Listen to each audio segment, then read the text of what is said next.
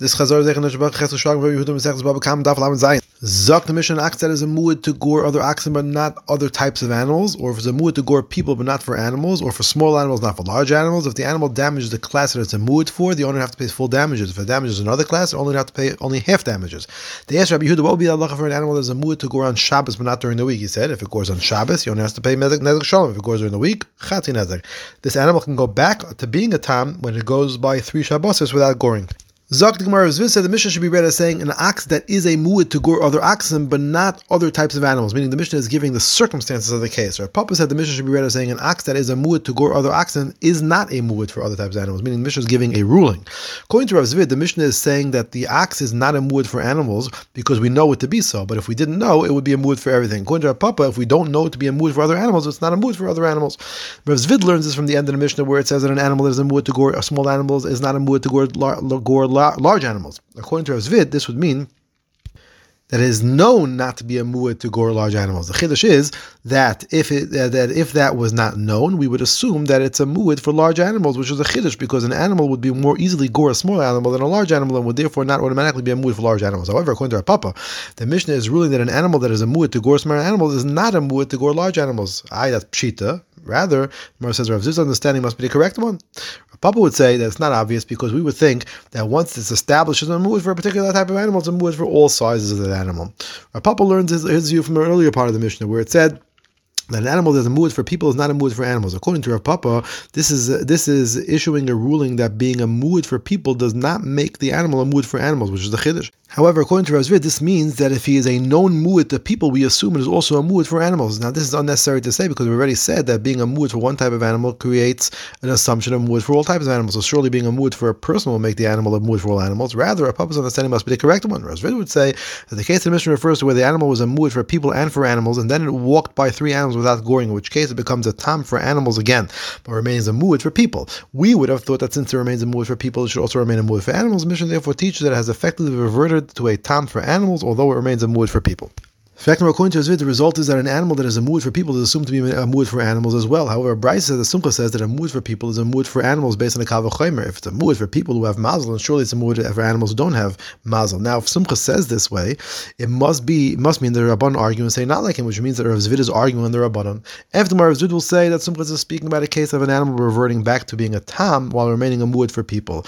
It's about that case that the Rabbanon say it can revert even if only for animals. The Sumcha say it cannot. However, all may agree that a muad for people is assumed to be a muad for animals as well. Rav Ashi said we can bring a proof for the view of Zerz In our Mishnah of Talmidim Es Rabbi Yehuda, regarding an animal that is a muad to gore on Shabbos, but not to gore during the week. According to Rav Talmidim were giving the circumstances and we're and we're asking for halachic ruling. However, according to the way our Papa understands the rest of the Mishnah, Talmidim would be giving an issuing would issue a ruling to their Rebbe, Rabbi Yehuda. Also, how would we don't understand the answer of Yehuda? Therefore, must be Rav understanding is correct. Ravina said we can also bring a proof from earlier in the Mishnah. The Mishnah says that if it damages the class that it is a muad for, it pays full damages. If it damages another class, it pays half damages. Now, according to Rav Zvid, the Mishnah first gave the circumstances and now giving the ruling. However, according to our Papa, the Mishnah already gave the ruling, so why is it repeating it now? You can't say that now it means to give the ruling in terms of level of payment because it has been well established that a muad pays full damages and a tam pays half damages. Again, it must be if this understanding is the correct one even if we want to say like our papa that a muad for one animal is not assumed to be a muad for another type of animal, if an animal gored an ox, then a donkey, then a camel, Zaklimar, it becomes a muad for all the animals. Zaklimar, a Braisa says if an ox saw another ox and gored it, saw a second ox and did not gore it. So a third, it did gore. Fourth, did not. Fifth, it gored again. Sixth, it did not. It becomes a muad to gore every second ox. A Braisa says if an ox saw another ox and gored it, then saw a donkey and did not gore it. Saw a horse and it gored it. So a, a, a, camel did not do so. So a mule, it did gore it. Then saw a wild donkey, did not gore it. It becomes a muad to gore every second animal of any type. In what's Allah if an ox gored an ox, a second ox, a third ox, and then a donkey and then a camel? Do we say the third ox completes it being a muad for oxen and it's not a muad for anything else? Or do we say that the third ox is included in the group of for the last three animals and therefore makes the goring ox a muad for all animals. Second question: What about if the ox gored a donkey, a camel, an ox, and then a second ox and a third ox? This would be the, the question just in reverse. Third question: What if the ox gored on Shabbos and the following Shabbos and the third Shabbos and then right away on Sunday and Monday? Does the last Shabbos get grouped with the first two Shabbos? It only becomes a muad for Shabbos, or does it get grouped with Sunday and Monday? They become thereby become a muad for all days.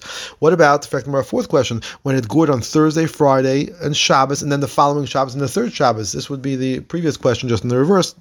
All these questions teku. Zak the Gemara, if an ox gored on the 15th of the month, the 16th of the next month, and the 17th of the third month, there will be machleit in Rav and Shmuel. We find that regarding uh, setting a pattern for purposes of nida, Rav says that a woman who saw blood on the 15th of this month, the 16th of the next, and the 17th of the third month is considered to have set a pattern. Shmuel says that in order to set a pattern, we'd have to see blood again on the 18th of the following month, meaning you have to have three periods of a month and a day in between. Presumably, the same would be regarding the, uh, regarding an ox as well. Rav said if an ox heard a shayfer and a gourd, heard it a second time, gourd again, heard it a third time, gourd again, the ox becomes a mu'at to gourd when it hears a shayfer. In fact, pshita. But we were thinking maybe the first shayfer that it heard it, it gored because it got scared and doesn't therefore won't uh, attribute it becoming a mu'id. Rava therefore teaches that it does count for purposes of making it a mu'id. Zak the Mishnah of an axe of a yid gores the axe of hekdesh, or vice versa. The owner is potter based on the pasuk's use of the term sharei eyu, which would actually exclude a shar of hekdesh. If the axe of a yid gores the axe of a goy, he's potter. If the axe of a goy gores the axe of a yid, whether the goy's axe is a tam or a muid, the owner must pay full damages. Zak the Gemara, the Mishnah doesn't follow Rabbi Shimon Nasi, who says in the Braisa that if an axe of hekdesh gores, it's potter, but if an axe of a yid gores the axe of hekdesh, actually has to pay nezek shalem, even if it's a tam. In fact, what's the reasoning behind Rabbi Shimon Nasi? The Gemara says if he if, if he dashes re'eyu, then the yid should be potter when his ox gores hekdesh. If he doesn't darshan it, then even Hekdesh should be chayiv. If you say he darshans it but says that a yid must pay when his ox scores Hekdesh based on a kal vachomer, if he pays when he gores another yid, he surely has to pay when he gores Hekdesh, then he should say that he should only have to pay half damage when he's a tam because of the concept of Dayo. Rish said, for all cases of damage, the mazik must pay full damages. The pasuk comes along and creates a leniency that for a time the mazik only pays half damages. However, this leniency is written in the terms of a re'ayu, and therefore teaches that leniency only applies when the tam gores another uh, the, the of another year, not when it gores the uh, of hekdesh. If re'ayu meant to fully exempt any uh, payment to hekdesh, the word should have been written regarding an ox that is a muad. Since it was written regarding a tam, we learned that it only applies to the halacha of a tam.